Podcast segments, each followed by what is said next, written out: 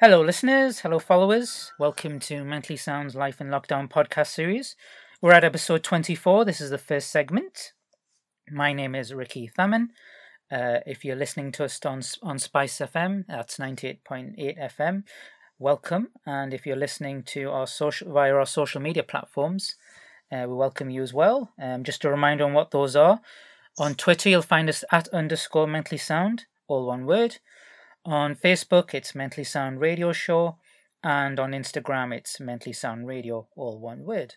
Uh, quick disclaimer uh, Mentally Sound is a mental health, mental well-being show, so we will be undoubtedly talking about such graphic issues regarding mental health. Um, please don't be put off by this. Um, if you feel that you do need the help, don't hesitate to go out there and get it because that's what the NHS and our clinics and GPs are there for.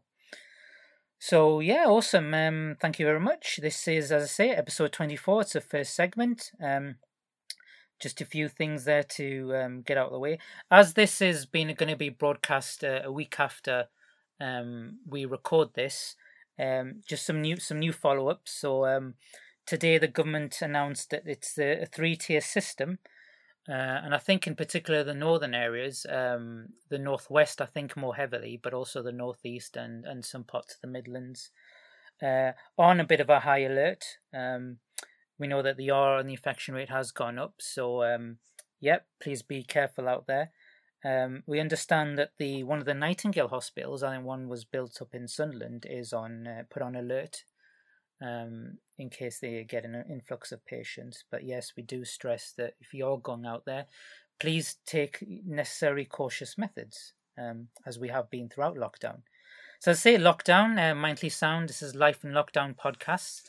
Um, this is a, a originally a radio show. It still is a radio show, thanks to Spice FM broadcasting these podcasts. But um, yes, since March, we've been recording these podcasts for our listeners and giving out advice and tips to cope through all the various um, emotional challenges that we've faced throughout the past few sort of several months. Um, yes, and recently we just um, last weekend we we uh, marked the occasion of uh, World Mental Health Day, and I was very. I mean, I didn't get much notice of this, but two days before. World Mental Health Day on the Saturday. So going back on the Thursday, I received word that one of our supporters, um, Mental Health Northeast, Northeast, was going to be featured on uh, the Northern Echo newspaper. And lo and behold, uh, it featured uh, quite a substantial piece on Mentally Sound, which which was great, and it featured a, an old picture of myself uh, wearing a purple T-shirt um, on my um, uh, recording debut, my co-hosting recording debut, going back five years ago. So it was nice to to open that uh, particular newspaper when I was out in Northumberland Street, and I and I bought the newspaper. Um, yeah, it was a long, long time since I saw that. Since I've did that, um, you know, we all sort of reading stuff online. But yeah, thank you very much, Northern Echo. It was a really great piece. And uh, Mental Health Northeast, yes, uh, one of our main backers who helped conceive this original idea. And talking of the colour purple, which was a shirt I'm wearing, it happens to be the favourite colour of uh, my colleague here, our resident show therapist, Nikki Robertson, who's been a star throughout the beginning. Um, and she joins me now. Hello, Nikki. How are you? Good, good. How are you? Um, not so bad. Bit of a bit of a groggy throat, but um, uh, yeah, it was a particularly sort of dreary day, and it's yeah, well, rainy, dreary day, and I always sort of you know get quite groggy when when the weather changes. But I, you know, I like this sort of weather, but obviously when I'm feeling a bit like this, then I, I've it's a bit of a double whammy. Do I, do I? Because my mental my mental health actually quite quite sound on days like this, but I'm sort of feeling a bit of the physical side to it. But yeah, other than that, not bad. Thank you very much. Excellent. Yes. So um, we're at episode twenty four. Um, this is a follow on from uh, last week's uh, show, isn't it, Nikki? Um, hmm. So we're looking at particularly the gratitude aspect um, this week. So um, also looking at things like the resilience aspects, the optimism, and I think it quite chimes in chimes in quite nicely as what today has brought about because obviously with tighter methods and and we're all kind of very kind of you know a bit scared and cautious about more restrictive um, methods that we have to endure, possible another lockdown, winter's coming. Um, you've mentioned gratitude, but is it all right if I can just look at the other one or two of the other words like resilience? Is there? Is this um, is it right if, my first question to you is that um, as we steadfast, you know, fast towards winter, um, is our resilience going to sort of naturally be there and sort of turbocharged to try and get us through what looks to be a tough new period? I mean, that's a that's almost like a double barrel question because not, you know first we have the element of winter itself, isn't mm. it?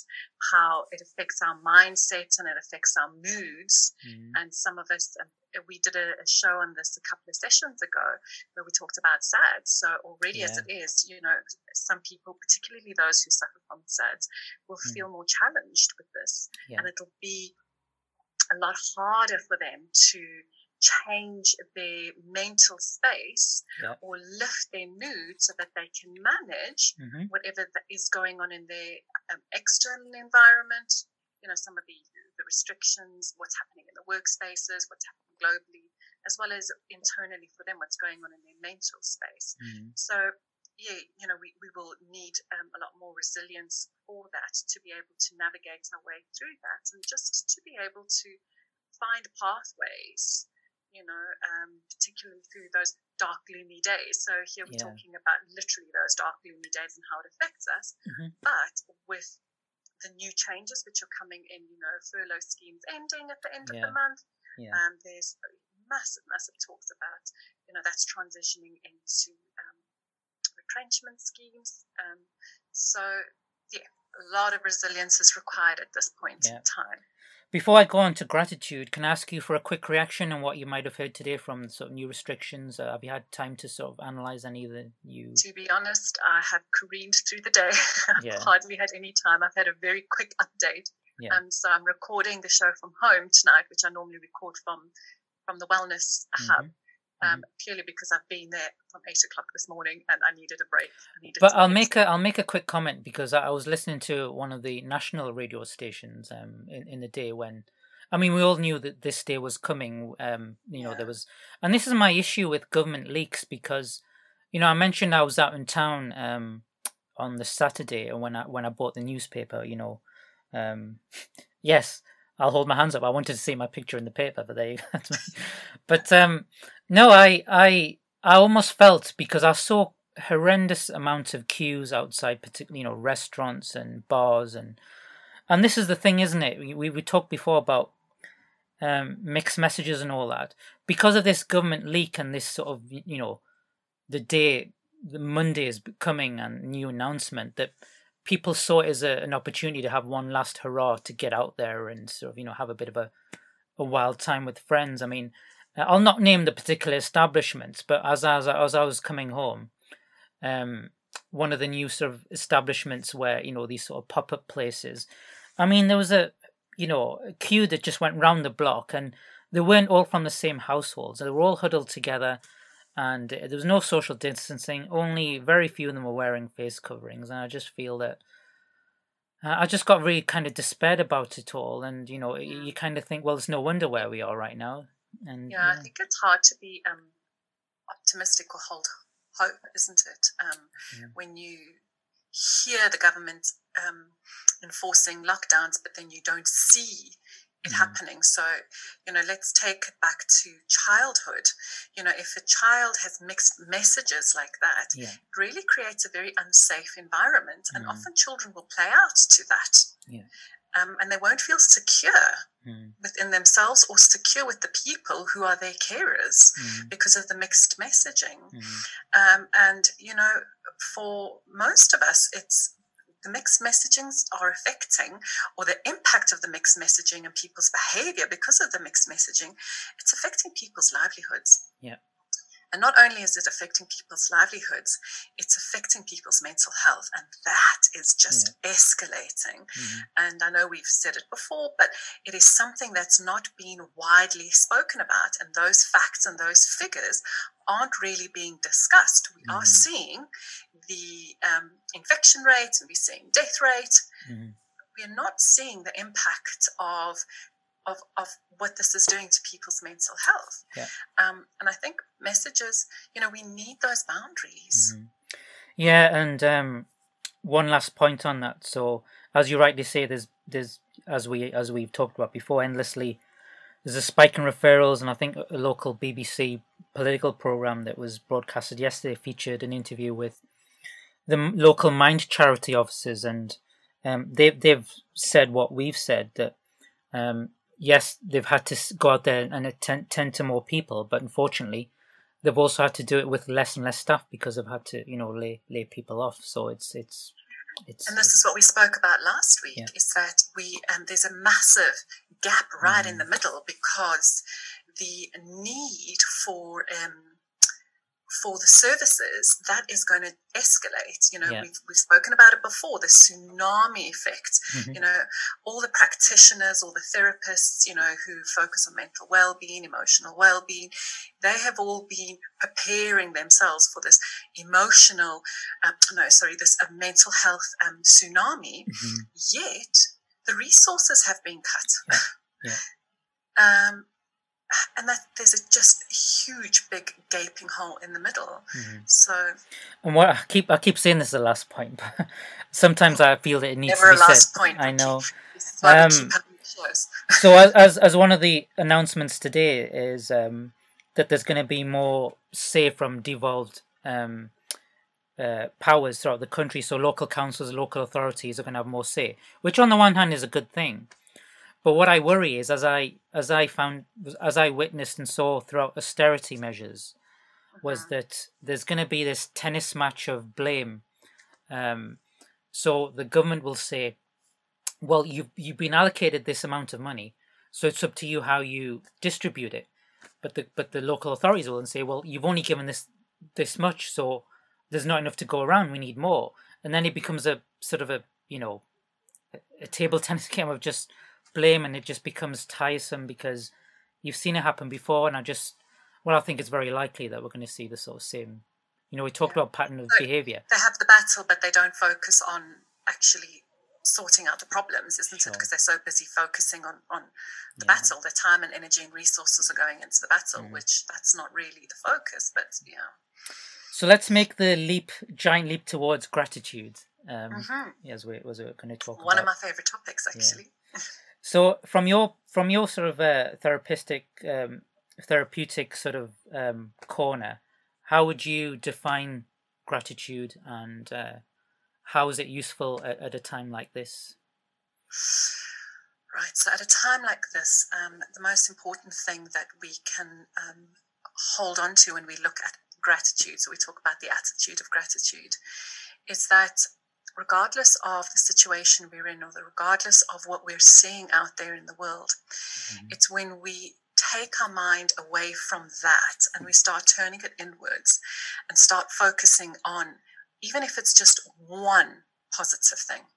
Mhm. So the mind has this negative propensity. It will always be searching Mhm. for the negative in a situation.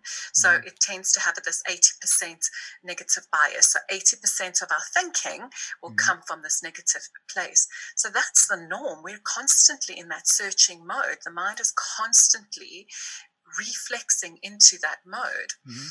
And if we can reroute the mind and say, right, just in this moment, and this is where I blend the technique and I bring in the mindfulness, in this moment, yes, I know that my future is so uncertain and I'm so worried and I'm so anxious and, you know, this person's not well and this person's losing their job or whatever the situation is. Mhm. Or I'm thinking of the past, the last six months, they've been so difficult. They've been this, you know, I've been struggling to keep my business afloat or been Mhm. struggling to keep my relationships going, whatever the situation is. But Mhm. in this moment, in this moment, I'm going to just light that little internal candle for myself and find one, two, or maybe three positive things. Mhm. And what we can do is we can draw from a memory from the past, like a really positive childhood memory. Mhm. We can focus on something that is good right now. Mhm. Right. So this is one thing we always did um, throughout the lockdown. Mhm. Every time we sat down and we ate, we always like, oh my goodness, how lucky are we? We, you know, because you're looking at what's going on in the world. How Mhm. lucky are we? We have home.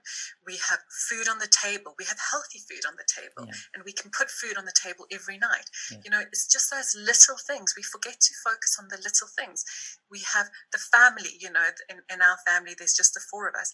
And you focus on the fact that actually you're all together. the circumstance of why you're together may not be the pleasant part, right? Because mm-hmm. of the lockdown. Mm-hmm. So, of course, if the mind, if it focuses on that, then the thoughts and the emotions and the mental clutter start to rise. But if we can just focus on that, yeah. or we can think about the future, you know, something a little bit more optimistic for the future, just hold, you know, a, a feeling of hope for something to shift in the future. Yeah. You know what? I mean, I gratitude it means a lot to me, and I mean it from a very kind of generic um, point of view, where it can actually put it could potentially be for me um, it can put the biggest spring in my step for the day. And i mean it very sort of in very simplistic terms. So if i was on a if i was on a making a transaction either like stepping on public transport or you know someone at a shop for them me to say thank you very much um, to me it's just like even though it's the most simplest thing i can walk out of that establishment and just think wow great. And I don't know if it's because it's it's kind of feels a bit rare these days because you don't hear it as much. Um, maybe you just as you grow older and wiser, you you, you tend to appreciate the more sort of simpler thing, yeah. the simple things in life, isn't it? You know, when we when we're young, you know, we have this very idealistic vision of what the world's going to be and what it's going to hold for us and how, who we are going to be in the world. But as yeah. we grow older, we just start to appreciate the mm. mere fact that we're just experiencing these moments. Mm. So I just want to go into some research yeah. um, about gratitude. So there's been loads and loads of research, um, and one of the things I do is um, the last Thursday of every month we do a metta practice in um, mindfulness class, and a metta is where we practice loving kindness mm-hmm. to ourselves and to others, and this is where we we send out good thoughts and good practices to others. So some of the um, some of the research. So there was a Dr. Robert Emmons and Dr. Michael Mc, Mc, I can never say it, McCullough. McCullough. oh, there's me. Um, and they did a enough. 10 yeah, McCullough. McCullough. Yeah. Oh my goodness, I'll never say it. Um, they did a 10 week project and they had, they split their groups up into three groups of people. And the first group, every week they had to write down something that they were grateful for that happened in that week. Mm-hmm. The second group, they had to write down something that irritated them. And the okay. third week, the third group just had to write out about an event. So they weren't um, scuttled into whether it's a positive event or a negative event. Anyway, by the end of the 10 week mm-hmm. program, they looked at the results mm-hmm. and it showed that the group that was focusing on the gratitude yeah their optimism, their how they felt about life, that increased dramatically. They exercised more, which is fantastic because we need that for our well-being. But it was also noted that they had lower visits to doctors and their health improved. Okay. Isn't that amazing? Yeah.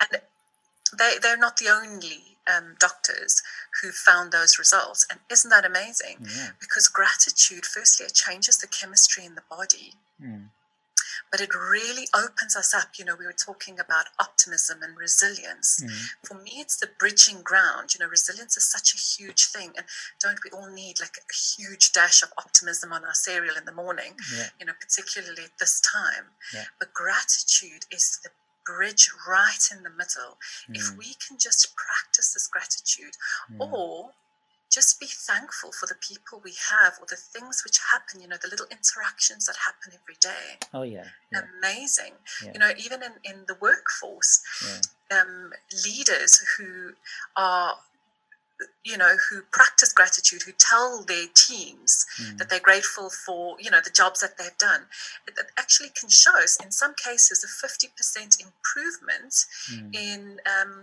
their productivity yeah and their willingness to do some extra work. So it, it really does change people's mindsets. Yeah, I mean, you know, you're talking about before the things that you feel really fortunate about. I mean, you know, you know, you have these sort of shows, and you kind of feel sorry for them, where people, you know, things like nightmare neighbors and stuff. You know, I, I can't imagine anything worse than to be living amongst people that you just don't get along with because, you know, going out there, getting from A to B, if you happen to bump into uh, one of your nicer neighbors and you wish you wish them goodwill and again another spring in my step. But for me because of my anxiety sometimes um, I, it's a double edged sword for me in a way because my mindset it, to to help prevent me getting a an anxiety attack or anything like that is just to get from A to B in all one piece, and I, I, I try and do as less communication as problem, not not in a very nasty way. It's just because I've got this sort of almost tunnel vision mindset. Just let me get to my base, then I can relax and I can. And then when I when I come home and I happen to bump into any of them, I can stand there all day and be the most gregarious person and just talk for hours. You know, it's just one of those um, one of those things. Nikki, when when I was um thinking about these topics in the office before, something came to mind. Um, when you look at sort of optimism and hope, which is you know two two of the words we mentioned before, it it, it led. It, I drew this spider diagram and um, I, I ended up writing the word denial. And the reason I, wo- I wrote down denial is because and I hope you sort of understand where I'm coming from this, is that listening to an earlier radio show again, they, they were kind of like replaying words and messages and what you know politicians and other people said early in the year that you know they would say things like this. They were saying things like, "Oh, don't worry, um, the pandemic pandemic will be over by the summer. The hot weather, uh, we'll get through the other side of this in no time." And I just wonder if that in itself is a a, a pattern of behavior where when we're when we're faced with fear or an uncertain future, we feel it natural upon ourselves to um, give out messages of hope that even though we don't know really what it entails, that we we we can get through this, even though we're not because as as we know now, sadly, you know, it's not great news. The virus is out of control. We're living in a part of the the country where you know infection rate has risen and so forth and so forth. So is it okay at times? I guess what I'm asking is that it's not as such giving it a false message, but we we we we just want to express hope that there's hope on the other side. You see what I mean? Yeah. So you know, just like the the mind has this negative bias, it also has an optimist bias. Right. Okay. Yeah. So we don't naturally. Mm-hmm. Um, let's say we, we want to um, you know set out a goal for ourselves we don't see ourselves naturally failing that yeah yeah. So naturally, the mind will be optimistic that we will succeed at something. Mm. So it's part of our survival instinct, yeah, isn't exactly. it? Yeah, yeah. Um, and in, particularly when something is threatening our survival, like the virus is, mm. it's our natural reaction to want to survive the event. So the optimistic outlook. Mm will come in so that we can find pathways. So when we engage that optimistic outlook, mm. the mind then starts searching for mm. avenues and pathways yeah. to start using to ensure the survival. Mm. And especially when we have children, because absolutely we want to present them that there's we're yeah. going to get through the other side. I'm going to just say that not everyone will go into an optimistic outlook yeah. because um, it's important to also note that some people are just not able to because of, um, you know, where they are mentally in their lives at this point in mm-hmm. time. Mm-hmm. But generally, a person who is in a healthy environment and is feeling quite healthy, they will tend to do this. Mm. Yeah. I'm, I'm glad that I'm know, glad that made sense because I was like thinking about that and hoping yeah. that you would you would sort of get yeah. that point. I mean, if you think about it, you know, like if you think about, um, uh, you know, going back to school, you know, those races, you know, sports day, mm. you didn't think that you weren't going to win the race; you just thought yeah. you were going to win the race. Because it's like when people say, "Oh no, don't worry, it'll be over by then. You'll be get back to doing what you were. We'll, we be back to normal."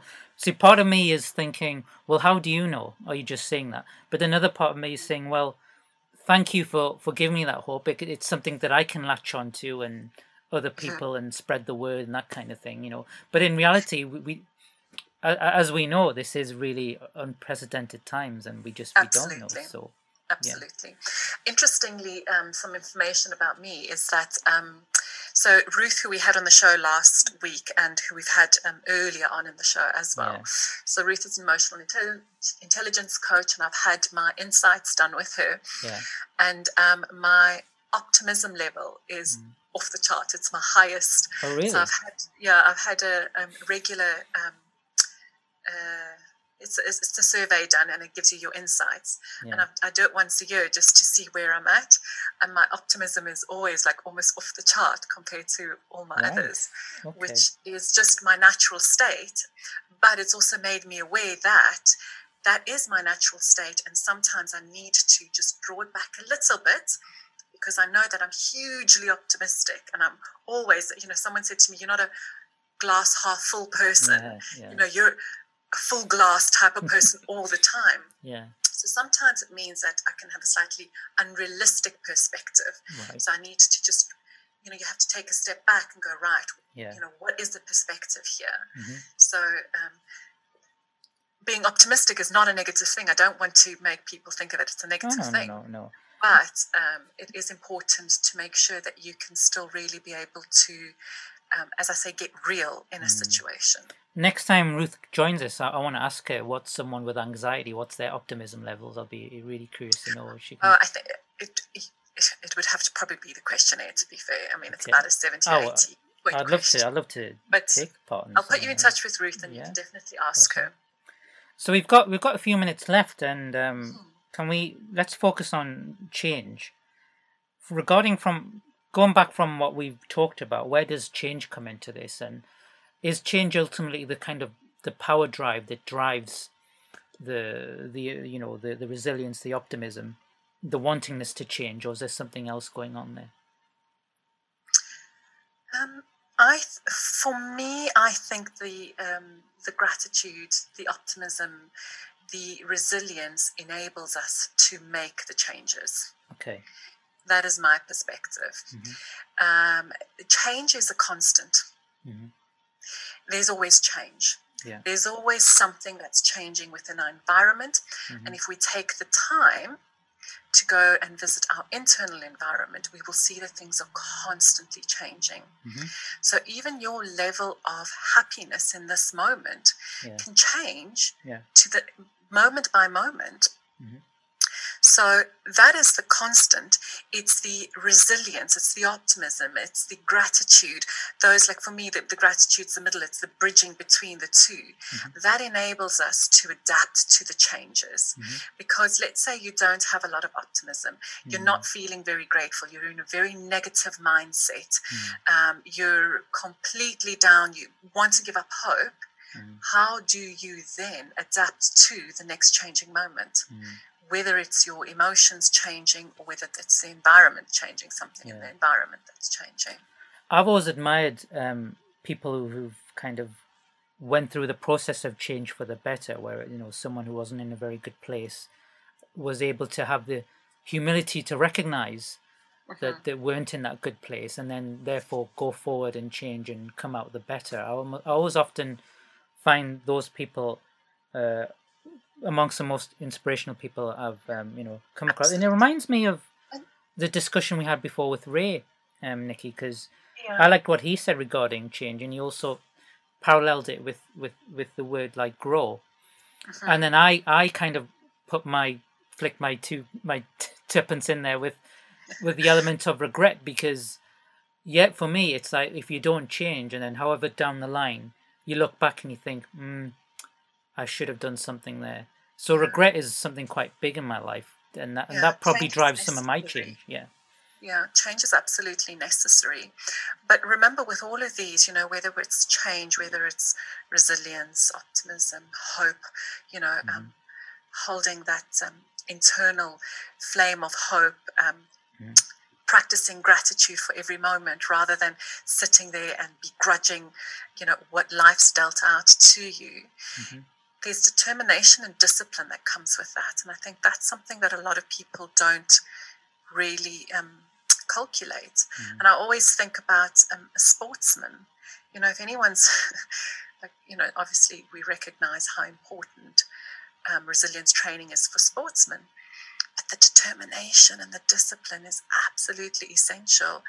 And often when we're trying to make changes or we're facing into changes, mm-hmm we forget to apply the discipline that's required to make those changes or to take those steps so that we can navigate through those changes. Mm-hmm. Um, I think, you know, we expect instant results. Um, you know, things need to be happening quickly, and they don't. Yeah. You know, sometimes there's a little bit of a journey, and you know, going back to we were saying, you know, I think even for you and I, when we spoke about this early in March, it was just going to be a couple of weeks. Know. You know, um, and look at this journey; it's taken so long, um, and you know, as we navigate through this journey, we've all had to engage mm. for ourselves a lot of determination. You know, sometimes mm. some people have had to just really draw on that determination just to get out of bed in the mornings, yeah. just to face the day. Mm. Yeah. Yeah. So great. Well, that's a really, really great point to end on. Change. We'll we'll kind of leave it there. Full stop or exclamation mark. Um, mm-hmm. Cool. To be continued. Yeah.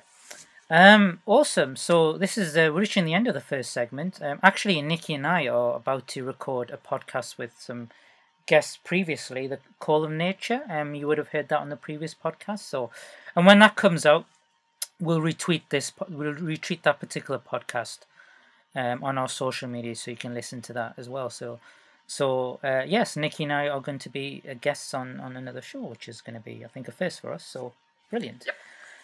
So, thank you very much, listeners. Uh, this is the end of the first segment of episode 24. Um, stay tuned. In a few seconds' time, you'll have listen to the second segment. So, excellent. Thanks once again, Nikki. We'll chat to you next time.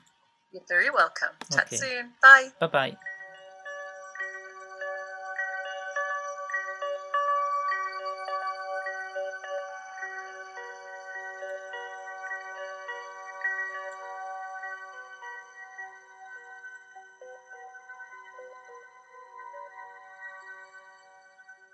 Hi everyone, welcome back to Mentally Sound's Life in Lockdown podcast series. We're at the second segment of episode 24.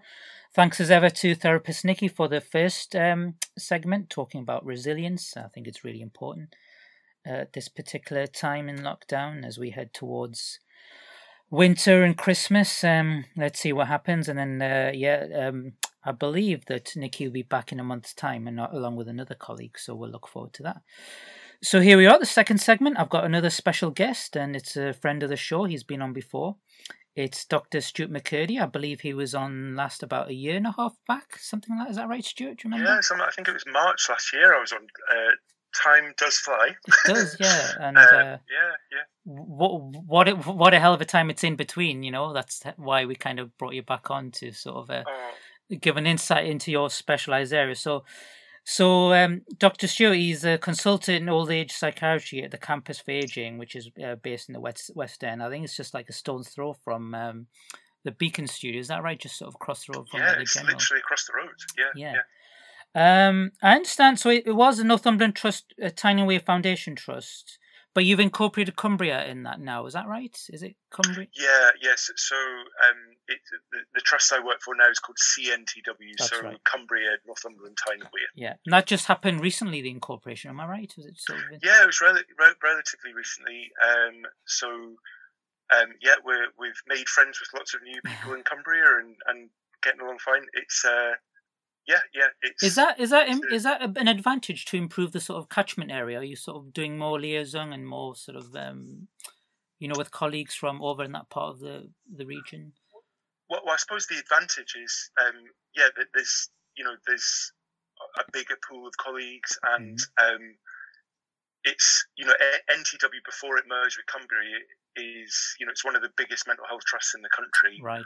Uh, and so uh, I think it was just a way of kind of sharing kind of experience and expertise and, and obviously we've got a lot of very experienced colleagues in Cumbria. So to have everyone working together, I think, has been seen as right, an advantage. Okay. I think. I didn't know that about Cumbria about having the largest mental health trust, but that's um. That's, well, no, no, sorry, NTW's the NTW, right? So one of one of the larger mental health trusts. Okay, gotcha, gotcha, excellent. Geographically speaking, brilliant.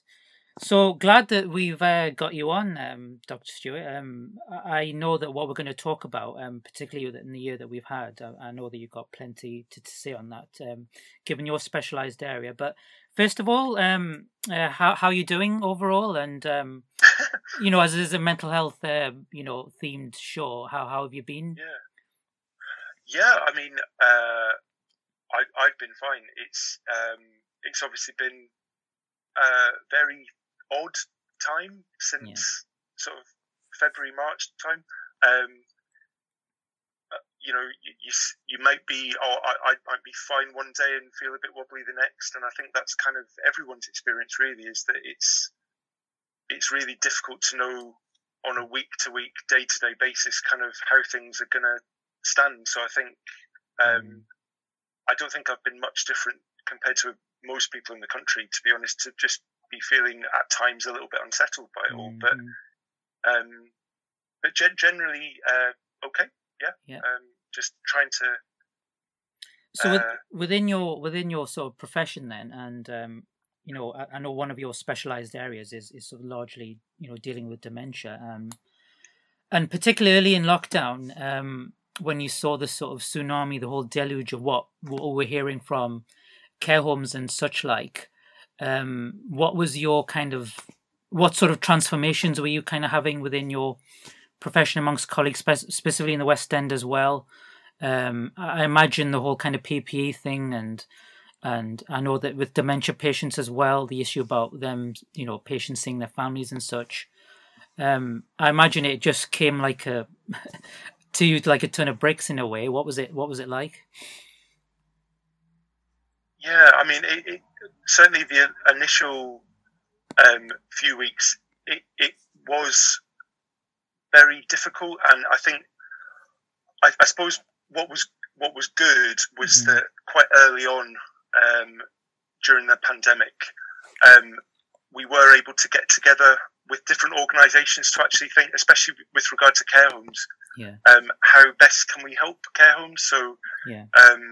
There was a project quite early on into lockdown um, where um, CNTW, the Acute Trust, uh, you know, the, the one that covers like the RVI and the Freeman, mm-hmm. um, Newcastle Social Services, Newcastle Gateshead Social Services, yeah. um, and lots of other voluntary organisations. We all kind of got together actually via Zoom right. Um, to, to talk about the problems and to say, well, how best can we support care homes? And, and the thing is, there's obviously a lot of problems that we couldn't take away, and there's some problems we couldn't do anything about. But I think, um, you know, the, the, work to help support care homes in Newcastle is kind of ongoing, um, and uh, the organisation that I work for is kind of involved in that, in trying to support care homes as best we can. Mm-hmm. But I mean, it is very difficult and very challenging, and I, I think one of the main challenges is during lockdown is that obviously, you know, we haven't been able to see people and visit mm. people, and that's incredibly difficult. And as a, you know, as a doctor, um, you, you, it's an obvious thing to say, but you you do rely on someone kind of sitting in front of you, and especially mm. when you're, uh, when you're, my specialty is mental health, so I, am a trained medical doctor, but I've chosen to specialize in mental health, and then mm. uh, specialize again in mental health for older people. Mm-hmm. So not just dementia, but for things like depression and psychosis and things like that as well. Mm-hmm. Um, and part of the assessment, a large bit of the assessment, is you know getting to know someone a little bit, and uh, mm-hmm. and it's very difficult to do that unless you're sitting in front of them. Yeah, it's not impossible, but it's obviously more difficult to do. Yeah. So that's been a big challenge, I think, for not just doctors, but for nurses and occupational therapists and physiotherapists and psychologists and all, all the people that I work with. And um, that has been a challenge. Sure. But we have tried to kind of get around it as best we can. Mm. And, and that's the thing, we, you, you've just got to try and do your best in this situation, I think, yeah. to try and best support your patients. So going back to one of the earlier points that you made, um, you know, getting together with with um, other organisations. So was it a case of under the under the circumstances, you you guys were kind of like pooling as many resources as possible to help sort of tackle the. Well, yeah, it, it, was it was as much. It was it was kind of it was a bit of like information sharing. Uh, yeah. be, because I think during uh, a crisis like that, mm-hmm. what you don't want to do is everybody try and do the same thing, so that that all like different work is being repeated. If you know what I mean. Yeah. So it was just a little bit of kind of pooling of information and, and, and saying, right, well, and also just kind of sharing ideas, I think, as well, which was very, very helpful to speak to people, mm. you know, like um, uh, geriatricians, you know, like uh, medical doctors that look after older people's physical health, yeah. um, and people from um, social services, and, and, just to see what everyone else is doing to try and help older people in Newcastle. Yeah. So not just the West End, but the West End was included in that, but, yeah. but all of Newcastle. Yeah. Um, and you know, just incredibly uh, helpful, and everyone was quite just open and quite up for kind of mm. sharing and helping one another, which I think uh, that I think helped me a little bit in my job because it kind of it makes you think well actually when there is a crisis everyone kind of clubs together a little bit yeah. and it's uh, so and that was quite early on in the pandemic and I think um, since then we've you know so d- during the time when everyone you know we, we were under a, a nationwide lockdown mm-hmm. um, we were trying our best in the team that I work with, so, mm-hmm. so uh, to support people as best we can at home yeah. in their mental health. Yeah. Um, so, so I work in a team uh, called the Community Treatment Team. Mm-hmm. So that helps um, sort of assess people, but also manage people. And so we had a lot of people we were already looking after, um, and then we were, or, and then we were trying to respond to urgent cases that couldn't wait. So during lockdown, um, it was difficult to respond to cases that maybe could wait a little bit and, until lockdown yeah. had been eased a bit. But there are obviously people that couldn't wait for, for lockdown to kind of lift or reduce before we we tried to yeah. assess them. Yeah. So it was trying to get a balance really of um, of that, and again trying to do that kind of a little bit at a distance because we were trying to during the nationwide lockdown, we were trying to kind of avoid seeing people face to face unless we absolutely had to, because yeah. obviously the older people that we're looking after, mm. um, you know, they're a vulnerable group, mm. um, and so we were trying to kind of uh, be sensible about when we were seeing them and uh, and and then supporting them in other ways, like over the phone. Mm. Um, you know, when it wasn't possible to see them, or we didn't yeah. think, or we thought seeing them face to face could wait a little bit. Right. Um, so it's a case of like judging each case on its own merit. Who needed? Yeah, yeah, yeah, yeah. We, it's a case, you know, like of all the people we were looking after, it's literally going through mm. um, all the people we're looking after and kind of having a chat with them over the phone and seeing how they're doing and, and things. Yeah. So, you know, it's quite a lengthy process, but I think mm. it was one that was incredibly important to do because mm. you know we have a duty of care to them to make sure they're okay. And I mean, you know, we, we did not do it on our own. Mm. There was uh, people's mental health are maintained by yeah. Uh, you know, we're just a little bit. The, the main people that were kind of maintaining our patients' mental health were the people that were living with them, quite frankly, and the, the carers that were still going in to see them mm in very difficult circumstances, in, you know, circumstances that at the time we didn't really know what we were dealing with at times, or it was changing what, mm-hmm. what we mm-hmm. knew. So, um, you know, people's carers, you know, husbands, wives, daughters, sons, you know, and, and also professional carers as well, were incredibly important at keeping people's mental health as maintained as possible. Sure. And so, you know, we, we were trying to help, but I mean, the, the they were in, instrumental really in, yeah. in maintaining people. I'm also curious as to the kind of um, feedback that you might have been getting from those particular older patients who might have been saying things like, well, I understand the gravity of those situations, so I'm prepared to, for now, you know, allocate, you know, just some time on the phone or through Zoom or whatever rather than having to see me face to face. So were you getting a lot of um, that kind of feedback in terms of people, you know, a lot of compromises was being made is, is what I'm asking. I think, yeah, I think, and, and um, people were incredibly understanding and accommodating. Yeah. Um, and again, it's that kind of, um, I don't know if it's the right thing to say, but the kind of wartime spirit about kind of just everyone kind of pulling together a little yeah. bit. And yeah. uh, and I think certainly early on in the lockdown there was a kind of sense of like camaraderie and it was a bit of a novelty and, mm. and all that. So um, yeah, we, we we we got a lot of understanding from a lot of patients um, mm-hmm. and and their families. Mm-hmm. Um, and I think you know as time has gone on and and you know when we get into the summer and now, I Yeah. think things are. Well, you know, things are not back to normal. You know, Mhm. we we are still in the middle of, ant- of a pandemic Yeah. but um, we are um, we're seeing a lot more people face to face. Mhm. Um We are, and when we're doing that, we're in the full get up. You know, we're in the full PPE, so we've got a mask, gloves, and apron on, and things like Yeah. that. So, um, and so we we have gone back to seeing people in their own homes, but also, but we, we tend to give people the option. To be honest, if Mm-hmm. Yeah. um, if people would prefer to come and see us up in um, the campus raging vitality, Yeah. then we'll accommodate that. We have had to kind of, you know, make sure our processes are COVID secure. So Yeah. um, it's not like coming to a clinic appointment before COVID. There's a, there's a few more steps involved, and we've got to make sure that the area is COVID secure. Sure.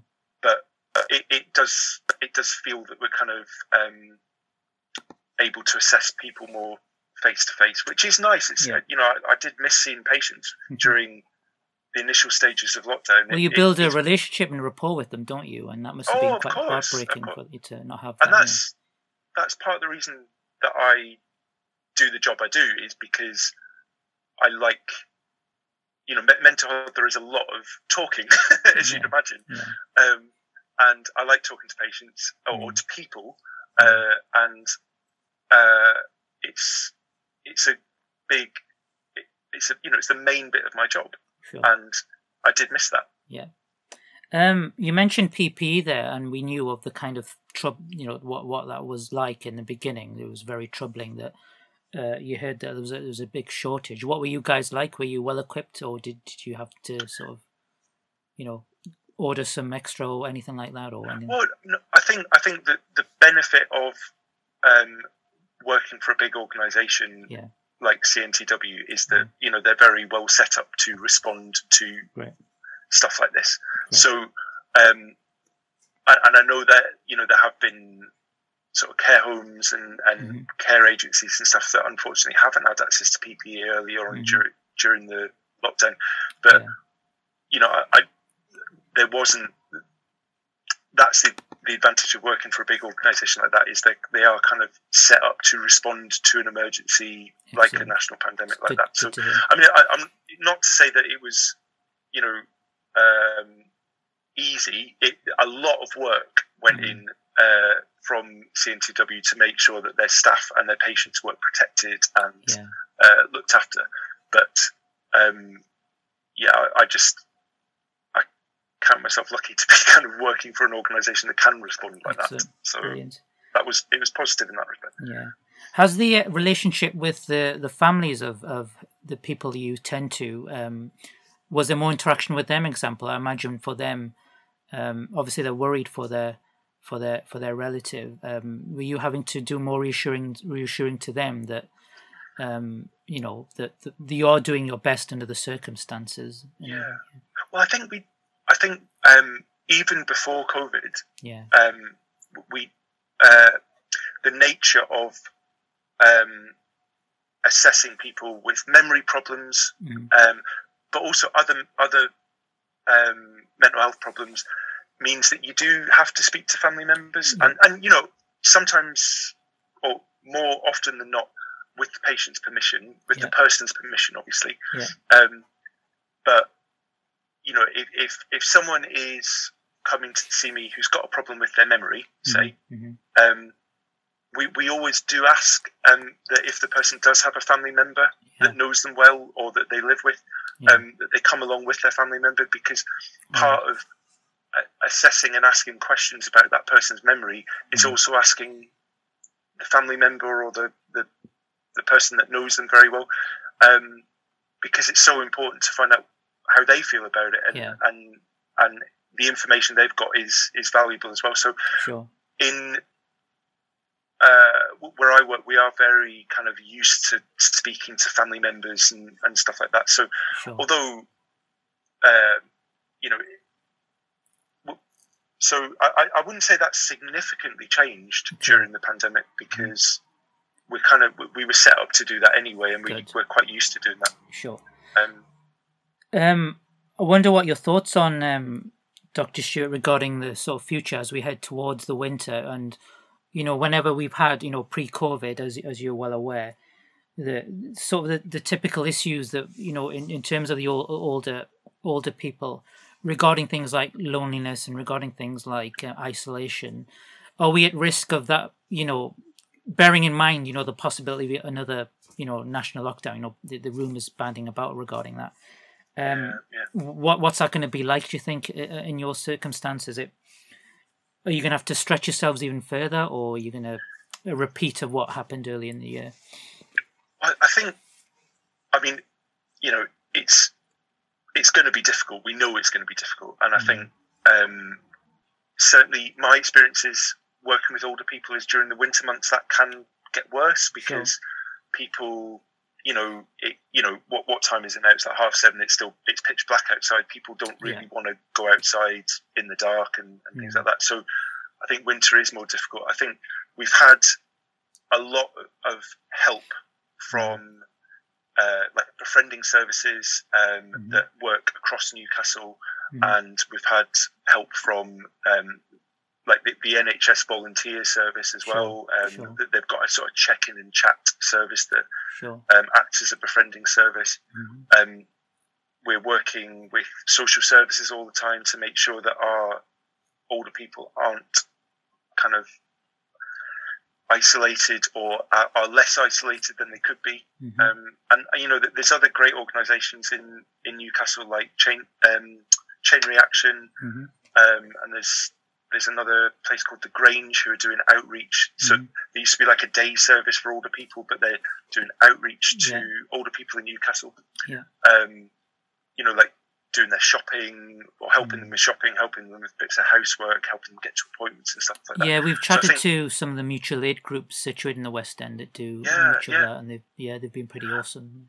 And and I think you know we are up for working with them, and we and we do work with them, and I think yeah. um, the main thing is that we're we're kind of all you know we've all got the same goal um, yeah. which is to try and help older people the best we can. And I think um, that that's the great thing about working in this specialty is that um, there is no argy bargy or or kind mm. of everyone has a common goal, which is to try and kind of help. Yeah. Um, and that's a that's a lovely thing to work in. It's not always easy, mm. and it's not likely to be easy in the next few months. But I mean, all we can do is do our best by sure. the population we're trying to help. Sure. Well, Dr. Stewart, it's been brilliant talking to you. Um, we're reaching the end of uh, this particular segment in this podcast. Um, just a final word on any listeners out there who feel themselves or a relative kind of needs that help of all the services within the NHS, particularly the West End. Your advice is to firstly try and get the uh, referral via GP, and then they could be forwarded on to yourself. Yeah. Yeah, I think I think this the service that I that I work in at the moment, um, people can't refer to directly. Yeah. So the the way. So if you if you're uh, watching or listening to this and you've got a, a concern about your memory or you are getting more anxious or you feel that you're depressed or low in mood and you want some help with that, then um, I, would say that the way to get the help is to have a chat with your GP. Mm-hmm. They may be able to, you know, in a lot of problems with people's mental health are dealt with by GPs, and yeah. they never reach me. Yeah. Um, but if the GP uh, wants help in managing that, they, mm. they can drop us a line and we can get okay. in touch with you. But so, yeah, if you if you want some help with your mental health, the first port call would be to speak to your GP. Yeah. And yeah, I mean that's something that we're we're forever saying on this show, and rightly so. And yeah, as we always say as a disclaimer, um, for people who are, who are listening, um, who feel that even if we're talking about things that could be a trigger if they're having some issues anyway, is to always go and see their GP as a first port of call. So thank you, Doctor Stewart, for echoing that, and thank you for taking part in Mentally Sound once again. And oh, and uh, would love to have you again at some point, and hopefully as we as we head steadfast towards winter, that you know you guys are will, will manage all right. And um, again, if you need anything echoing or or, or help, just don't hesitate to get in touch, and we'll happily you know put the message out there about you know, um, as I say, pulling resources because you're right. It, it, this is a case where we all kind of pull together, and I think uh, certainly that that will be the case. I think in the next um, few weeks and months. So, um, but thank you for being a large part of that, and uh, particularly within the West End. Um, uh, all that's left me to say is uh, thank you, Dr. Stewart, and um, you know, take care of yourself and see you next time. Thanks, Ricky. Take Cheers. care of yourself too. You Cheers. Thank Bye you. Bye.